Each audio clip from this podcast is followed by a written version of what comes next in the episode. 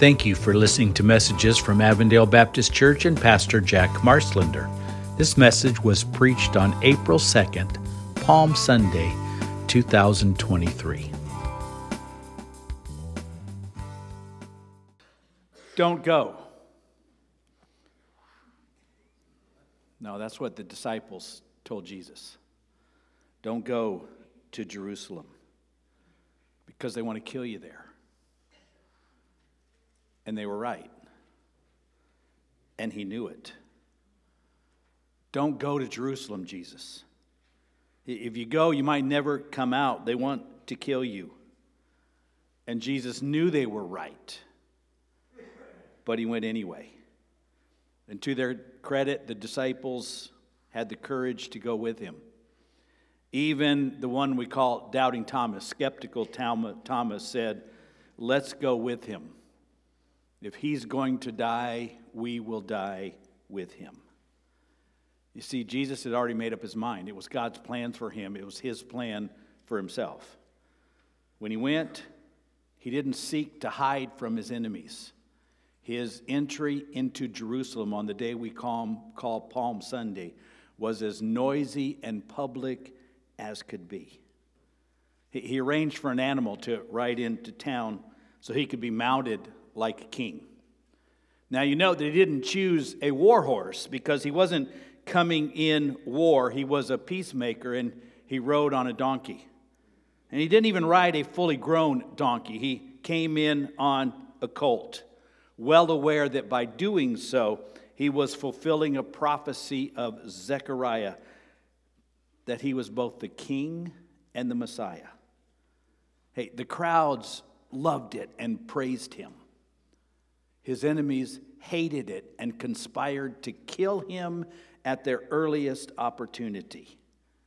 What happened on Palm Sunday in part was Jesus sealed his death warrant. That's why he came. He came to die for our sins. Now, in the movie versions, Palm Sunday is a day of great pageantry and praise. But in truth, as we read through this day, I want you to see it was a day of major emotional swings for Jesus.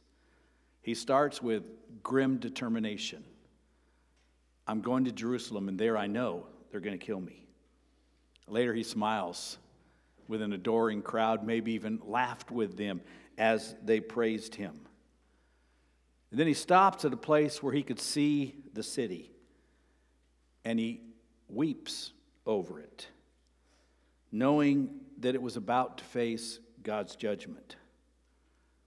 And later, he is consumed with deep, deep anger as he sees the temple of God had been turned into a flea market.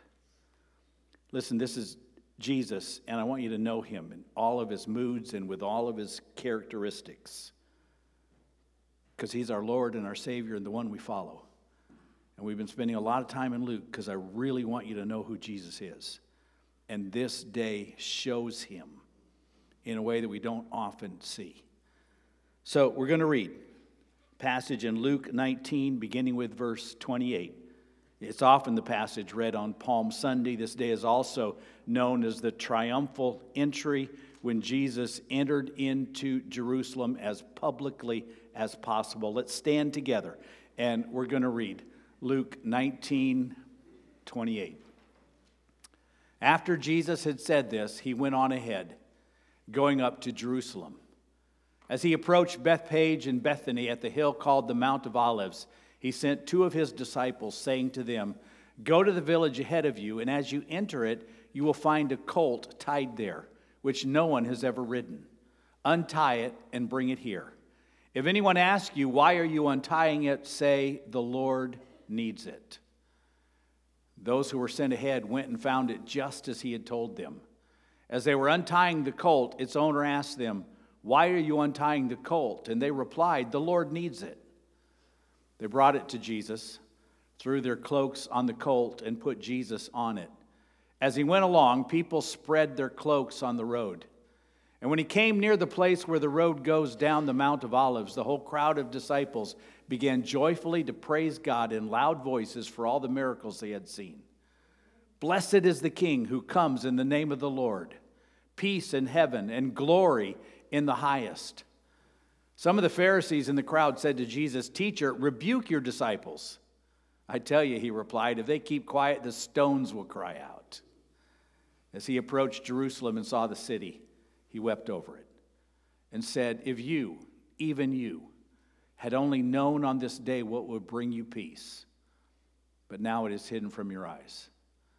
The days will come upon you when your enemies will build an embankment against you and encircle you and hem you in on every side. They will dash you to the ground, you and the children within your walls. They will not leave one stone on another because you did not recognize the time of God's coming to you. When Jesus entered the temple courts, he began to drive out those who were selling. It is written, he said to them, My house will be a house of prayer, but you have made it a den of robbers. You may be seated.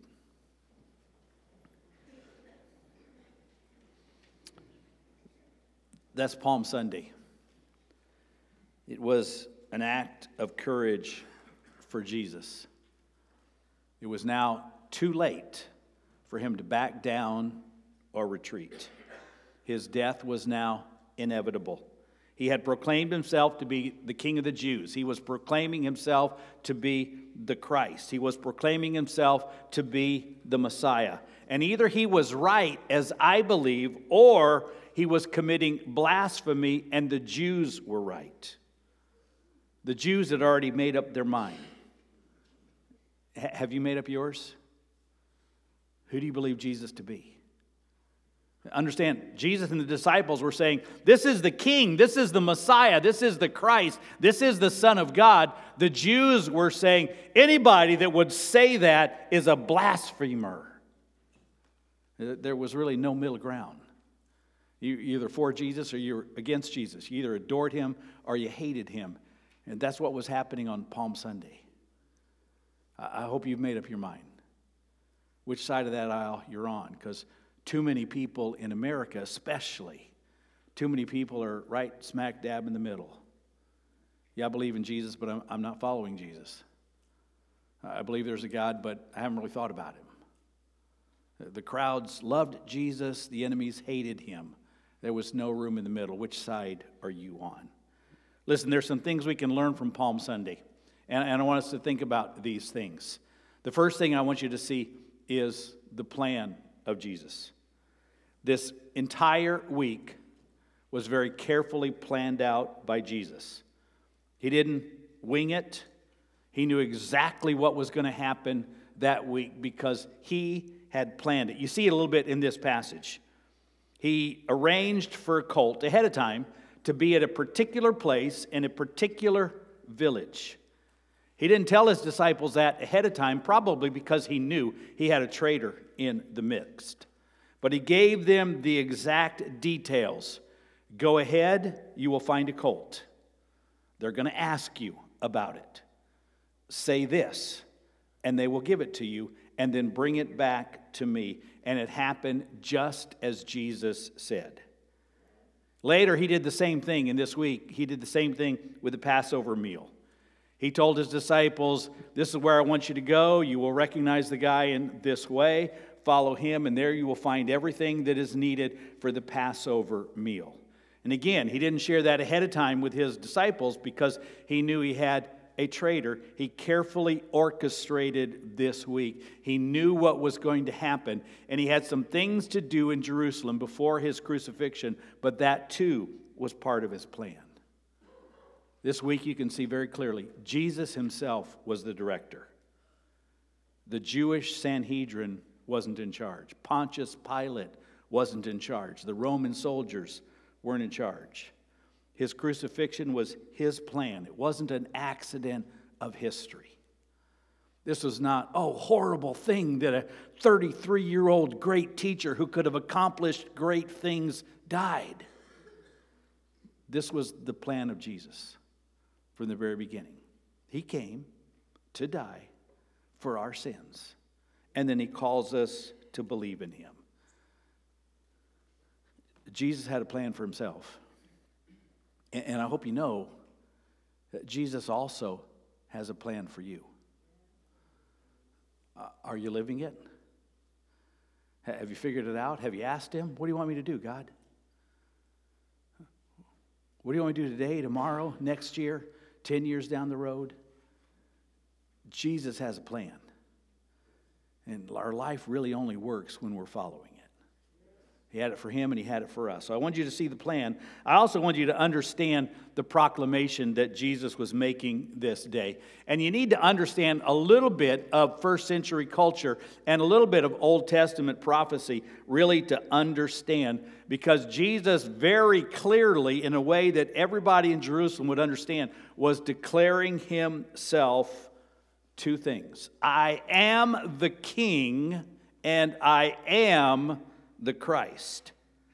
And so he came as kings come into town on the back of an animal surrounded by an adoring crowd coming home to his capital city. But he also spoke to the Jews. Zechariah 9 9 says, Rejoice greatly, daughter of Zion. Shout, daughter Jerusalem. See, your king comes to you, righteous and victorious, lowly, and riding on a donkey, on a colt, the foal of a donkey. Jesus knew exactly what he was doing, and the biblically aware people of the first century knew what he was doing. He was saying, Hey, look at me. I'm your king. I'm your Messiah. I'm your Christ.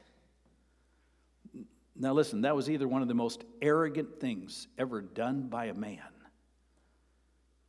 There have been a lot of arrogant men in history. It was either one of the most arrogant things done by a man, or it was true. And you and I need to decide that. You remember some of the other men who made great boast about themselves? My favorite was always this one float like a butterfly, sting like a bee. I am the greatest, Muhammad Ali. You remember that one? That was a great act of humility compared to what Jesus was saying. I am the King, I am the Christ, I am the Son of God. And either he was right or the Jews were right to say he was blaspheming God. Understand the proclamation and decide where you stand. Is he the king? Is he the Christ? Is he the Son of God? Is he your king? This was being proclaimed on Palm Sunday. Number three, I want you to see the praise. The disciples, as they recognized what was happening, and the crowd, as they recognized what was happening, began to shout words of praise. Blessed is he who comes in the name of the Lord. Peace in heaven, glory in the highest. Hosanna. And the Pharisees, because they didn't believe who Jesus was, they were offended. Jesus, your disciples are giving you praise that should only go to God. Rebuke them. Tell them to be quiet. Shush them up. This is not right. And I love Jesus' answer. In essence, he said, Look, something amazing and incredible is happening. The King is here. The Messiah is here. The Son of God is here. Something has to be said. Praise has to be offered. We can't keep quiet about this. If I were to tell my disciples to shut up, the rocks themselves would praise me. The praise of Jesus was natural and should have been and still should be offered. This is God. Pharisees, don't you see it? No, they didn't see it. And sometimes, even today, we don't see. And we are way too quiet today about Jesus. Oh, I'm not saying we're quiet people we're way too quiet about Jesus. We are really good at the top of our lungs are proclaiming our politics to the point where we offend people. We are really good at proclaiming morality to the point where we offend people. We are really good at proclaiming our beliefs about science and medicine and history and schools and everything else in the world to the point where we offend people, but we are way too quiet about Jesus. And that's one of the real complaints that the world can make about evangelical churches. You talk politics, you talk morality, you tell us how we should do our schools, you tell us how we should do life, you tell us, but you never give us the reason behind it. That's what we need to proclaim. The reason is Jesus. The answer is Jesus. The thing we should not be quiet about is Jesus. If we're going to offend people, let it be because we take a stand for Jesus. Let, be, let it be because we loudly proclaim that there is a God. Let it be because we loudly proclaim that God cares for us and loves us and will forgive us. Let it be that we loudly proclaim that Jesus is his son and he died for us on the cross. Let it be because we loudly proclaim that Jesus is alive and that he is calling people to believe in him and live like him. There are a thousand voices in the world today. We cannot afford to mumble our belief in Jesus and shout about everything else. Let the world talk politics, science, medicine, morality, schools, education, government. Our job is to praise and proclaim Jesus. Jesus. I mean, that's our message. The world thinks our message is abortion, morality, conservatism, politics, anti this, anti that. I, I, guess I'm not, I'm not opposed to talking about any of those things. We need to make it clear. We need to make it clear. We need to make it clear or even the rocks are going to have to cry out. It's Jesus. He's our message. He's who we believe in. He's who we follow. It's Jesus. So I want you to see the plan of Jesus, the proclamation of Jesus, the praise of Jesus. And then after the praise came a little known part of Palm Sunday. I want you to see the pain of Jesus. While the crowds praised, Hosanna, throwing out their coats and their cloaks and their palm branches, and Jesus stopped, probably at a place on the road where he could clearly see the walls of Jerusalem. And he looked at the city and he wept. Every Jew loved Jerusalem, it was their capital. Though they understand doctrinally that God was everywhere, they kind of saw the temple as the place where God's presence was most real. And Jesus looked at the city and he cried. He, cried because he loved them, though they had rebelled against him. They'd failed to accept him, failed to acknowledge him. And he knew that they would be judged. 40 years after Jesus said these words, just exactly as he said it, the city of Jerusalem was totally and completely destroyed. You can give the Romans credit, but it was the judgment of God. I came to you, you rejected me. And literally, the walls were torn down, the city was razed, the people were killed, destroyed, or sent into slavery. And Jesus cried because that was going to happen. He looked at the city and he wept. Tears came to his eyes because they'd rejected him. Now, listen, parents, grandparents, teachers, coaches, pastors, anyone who deeply loves people and wants to point them in the right direction can understand the pain and the tears of Jesus on this day. I have done everything necessary to point you in the right direction, to save you, to help you, to, to care for you. And you've rejected me. And, and so you can understand what Jesus was feeling, except because he had perfect love. His pain was 10,000 times as deep. Even in the midst of praise, he could look at the city and feel the pain. I wondered this week when I was working on the sermon and read the passage again. Has Jesus ever had to cry for me?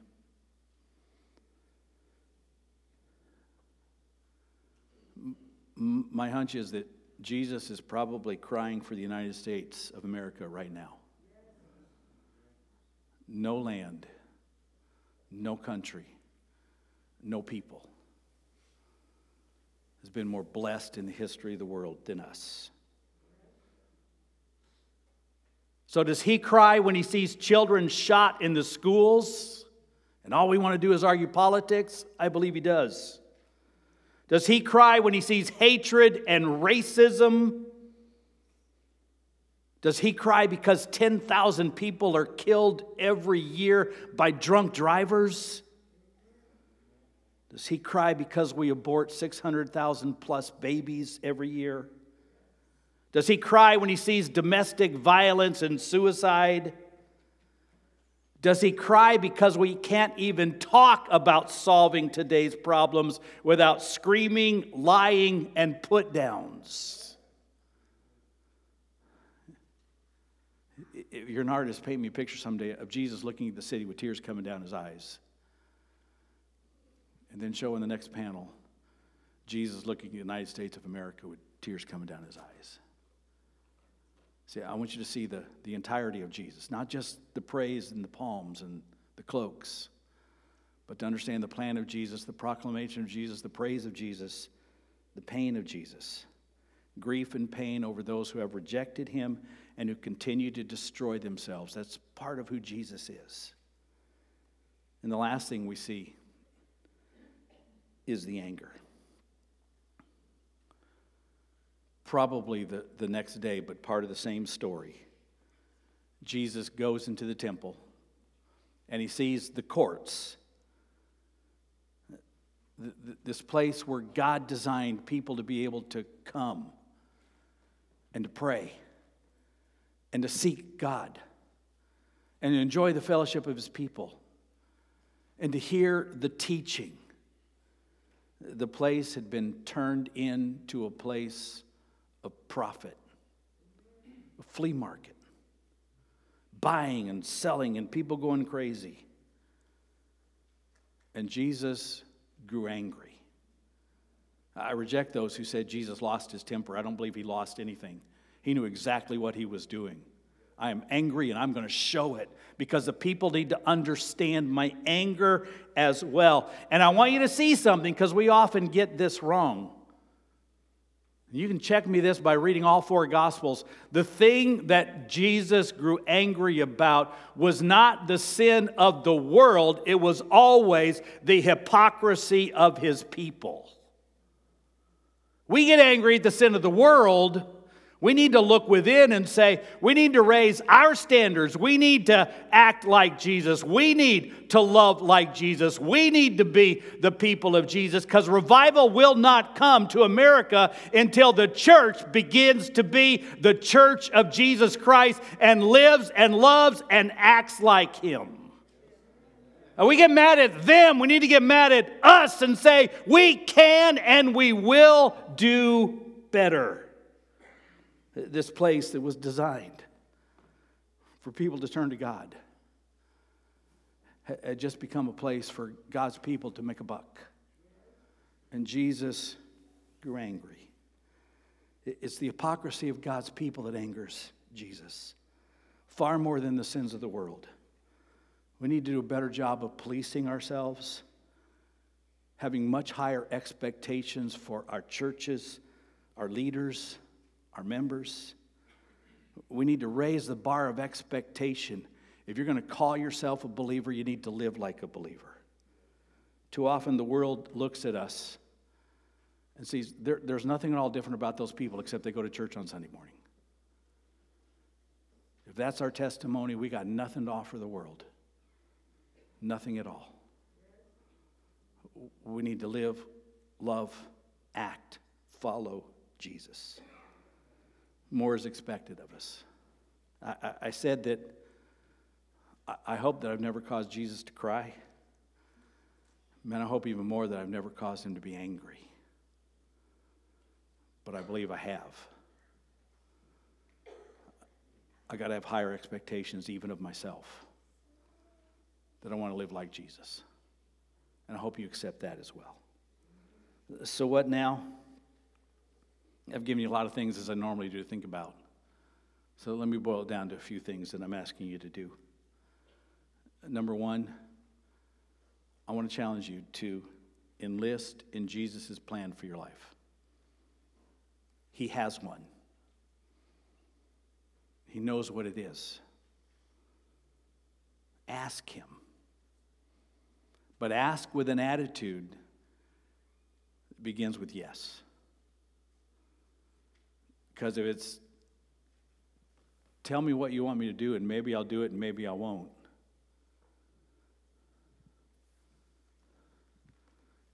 Maybe he'll cry, maybe he'll be mad. But if you come to Jesus, I don't know what you want me to do with my life or the rest of my life. But if you'll tell me, I'll do it. Then he will show you. So understand Jesus has a plan, enlist in it. Number two, decide if you are a disciple or a critic of Jesus. Are you part of the Hosanna? or the kill him. I mean, go one way or the other. Get out of the middle. You're either for him or you're against him. So decide if you're a disciple or a critic of Jesus. And then live like it. There's no room in the middle for people who are sort of halfway, ah, okay, yeah, Jesus, whatever. Man, if you're a critic of Jesus, be willing to say so. But if you're a disciple of Jesus, be willing to say so and live like it. It was a great day, but it was an up and down day for Jesus. There was praise, there was a broken heart, there was anger, but there was grim determination because he loved you and me I'm going to Jerusalem. They're going to arrest me. They're going to kill me. I'm okay with that because I love Jack and I'm going to die on the cross because I love the people of Avondale Baptist Church. I'm going to let them kill me because I love the people of America. I'm going to let them put nails in my hands because I love the people of the world, all of them. And my hope and prayer is that they will put their faith and trust in me and follow me.